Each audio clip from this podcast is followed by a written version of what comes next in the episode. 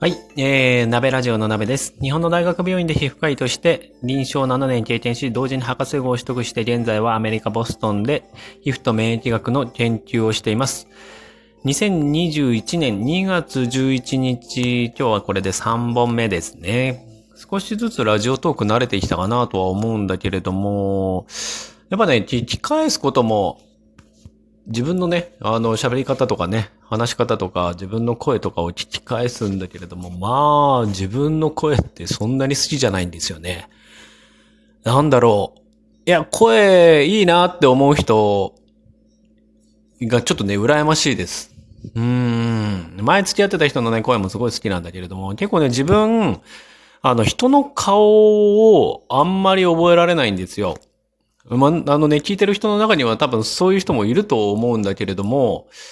なんだろう。あの、すごいね、好きな顔ですら、あんまり覚えられないんですよね。うーん。だけれども、声とか話し方って結構覚えてるんですよ。なんかその話を誰かにしたら、それは結構ね、女性脳だね、なんて言って、なんか脳みそが女性寄りだねって言われる時もあります。うん、かと思えば、人によってはね、ちょっと見ただけで覚えられたりとか、写真だけしか見てないのに、ああ、あれはあの人でしょって実物見てた時にわかるだなんてすごいと思って。僕やっぱ顔覚えられない分、あの、写真で見てもわかんなかったり、つい最近はね、あの、なんかこう、友達にね、集合写真を見せられて、これ、僕の大学時代の集合写真なんだって40代ぐらいの人に言われて、えー、どこにいるんですか？とか言って全部見たけど、え、どれ？って思って。やっぱほら、人はね、あの、成長しても顔のね、パーツが別に成形してなければ、あまり変わらないじゃないですか。しかも男の人なのでね。あの、まあまあ男女差別じゃないけれども、まああの、メイクをしてるわけではないので、あの、ね、普通変わらないし、ね、大学時代とかと比べて髭があるなしとかシワがあるなしとかね、あの肌の色変わってるぐらいで、あと髪型とかね、変わってるぐらいで、あの顔のパーツのね、配置とかあんまり変わんないだろうけど、やっぱり写真を見てもわからず、みんなね、分かってたんだけど、僕だけ全然違う人と指さしてて、まあ、あんま顔の認識能力ってねえんだなと思いました。はい。でね、今日、今日はね、ちゃんとあのね、お伝えするのがね、難しい内容かなと思います。ちょっとね、身の毛のよだつ女性の話なんですよね。日本人の、えっと、の友達がね、こちらにいるんだけれども、日本の時はね、全然知らなかった、知らない人たちなんだけれども、こちらでお会いして、5人ぐらいで仲いいんですよ。コロナの影響もあって、もともと多分ね、10人以上でね、仲良かったらしいんだけれども、あのコロナの影響で帰ってしまった人とか、あとね、集まるときに何人までしか集まれないとかね、あの、特にレストランとかもね、6人までを制限されてたりとかもするので、結局この1年で仲良くなれる人ですごく仲良くなったっていうのはその5人なんです。僕も含めて。なので4人いるんだけれども、そのうちのにね、あの、1人、38歳の女性がいるんですね。で、えっ、ー、と、A 子さんって名前にしようかな。あの、ABC のね、A 子さんがいるんだけれども、えっ、ー、と、B 君、C 君、D 君がいるんだけれども、そのうちのね、B 君と、実はお付き合いしてたんです。1年前からって言われたんだ。で、えー、やっぱ仲いいけれども、でも、まあ、若干ね、うすうす二人付き合ってんのかなっていう思う節もあったので、まあ、ちょっとね、ほんのちょっとやっぱりな感はあったんです。すごい仲いい5人の中で、その1年間みんなね、5人で一緒に遊んだりとか、そのコロナでね、なんかバタバタしてる時に、あの、もう会社も行けないよとか研究所にも行けないよっていう、もうあの、初めの研究事態宣言の時ってもうみんなそわそわそわそわしてどうすればいいんだかわからなかったり、何をすればいいのかわからなかったりね、仕事もいきなりなくなっちゃうのかとか、あの、もうスーパーとかに並んでたりとかね、トイレットペーパーなくなったりとか、すごい大変な時期を一緒に過ごしてた5人なので、感慨深い5人なんだけれども、その中でね、あの、お二人が付き合ってて、まあそれはいいと。まあ他のね、C 君は未だにその事実を知らなかったり、D 君はその話を聞いて、えー、1年間も言わなかったの？みたいな。まあまあ、そう思う気持ちもあるし、多分ね、あの、僕以外の、あの、A 子さんから D 君までは、あの、1年の付き合いじゃないんですよね。僕1年前にここに来たんだけれども。でも、えっと、そのね、A 君から D 君までの4人は、その前からもう2年以上もう付き合いがあって、なので、それでね、隠されてたことにちょっとね、あの、不信感を抱いてる D 君なんだけれども、まあ、性格もちょっと合わないってところもあるんだけれどもね。でも、なんかね、その、A 子さんもね、ちょっと、あのうーん、なんて言ったらいいんだろう。こう、お姫様なんですよね。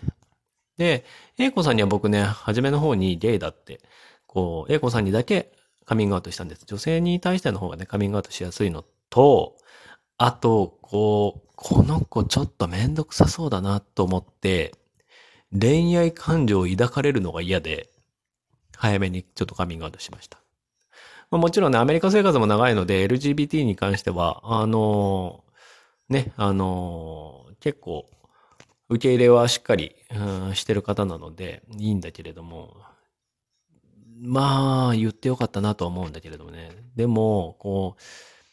何でもかんでも、首を突っ込んじゃう女の子なんです。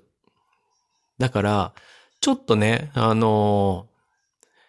こう、全く、うちらの界隈の、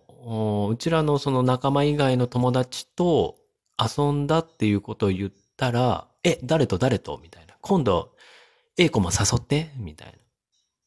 自分で自分の名前言っちゃうんだ、A 子って。まあまあまあ。でも、そう言ったりとか、あとはね、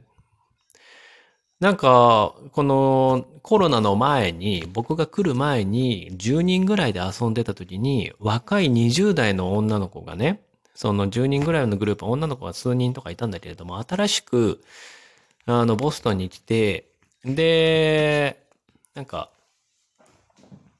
あの、ちょっと今度一緒に遊びたいらしいんだって、とかつって、誰かが言ったんだって。そしたら、え、誰その子？誰が誘ったの？とか言って、急に食い気味できて。で、またね、そのね、実は D 君が誘ってたんです。その女の子を、若い女の子はね。で、D 君は40代なんだけれども、あのー、ね、あの、既婚してて、えー、単身赴任でいらしてるんだけれども、その別に20代の子でね、なんかどうこうあるわけではないんだけれども、あの、すごい世話好きの人だから、新しくこうね、日本人が来て迎え入れてあげようみたいな形の心づもりで言ったのに、なんか若い子が入っ、なんかその女の子のグループに、あの、うちらのグループに入ってくるだなんて、みたいな形でブツブツブツブツ言ってて。でも、こう、犯人探しみたいな。誰がその20代の女の子を誘って、今回来ることになったのかを、なんか突き止めたかったらしくて、なんとこう D 君のいない隙に D 君の携帯を見て、やっぱり D 君がこの20代の女の子を誘ったんだわ、みたいな形で、その D 君の LINE を見たりすんだよね。え、人の LINE ってそんなにあっさり見ちゃうの？とか言って、その D 君がね、トイレとかでいなくなってる隙に携帯パッて見て、びっくりしちゃってその行為をしたっていうことを後で聞いて。で、つい最近、その、ね、A 君、A 子さんと B 君が付き合ってるってことを聞いて、でもあんまり俺 B 君と一緒にいるときに、そのね、A さんの話とかね、A 君、A さんと、A 子さんとね、付き合ってる話とかは全く出さないだけど、あんまね、お付き合いの人の話、付き合い話別に聞いても楽しくないし、あの、あの、まあ、楽しくないわけじゃないんだけど、なんで B 君、A 子と付き合ってんだろうって思う、うん、反面もあるんだけど、なんかね、でもその A 子さんと B 君はね、ちょっと共依存な感じなんだよね。二人とも、こう、寂しがり屋で、いつも一緒にいて、なんかこう、人とね、俺と B 君が二人だけで会ってる時も、あの、会ってる最中にメッセンジャーとかをしてるらしく、なんだっけなつい最近、先週かな？先週、ちょっとうちで一緒になんか、C 君と俺が、あの近くに美味しいピザ屋さんがあって、でもテイクアウトしかできないんだわ、とかつって。うちんちで食べるんだけど、どう ?B 君も、みたいな。だから A、あのー B 君と C 君と俺だけね。男だけの会にしようかなと思ったら、なんかその B 君が、多分メス、目の前でメッセンジャーでそのことをね、A 子さんに報告したらしくて、急に俺の LINE にね、あのーメッセージが来て、なんか、私も、その、週末のピザの会行っていいって、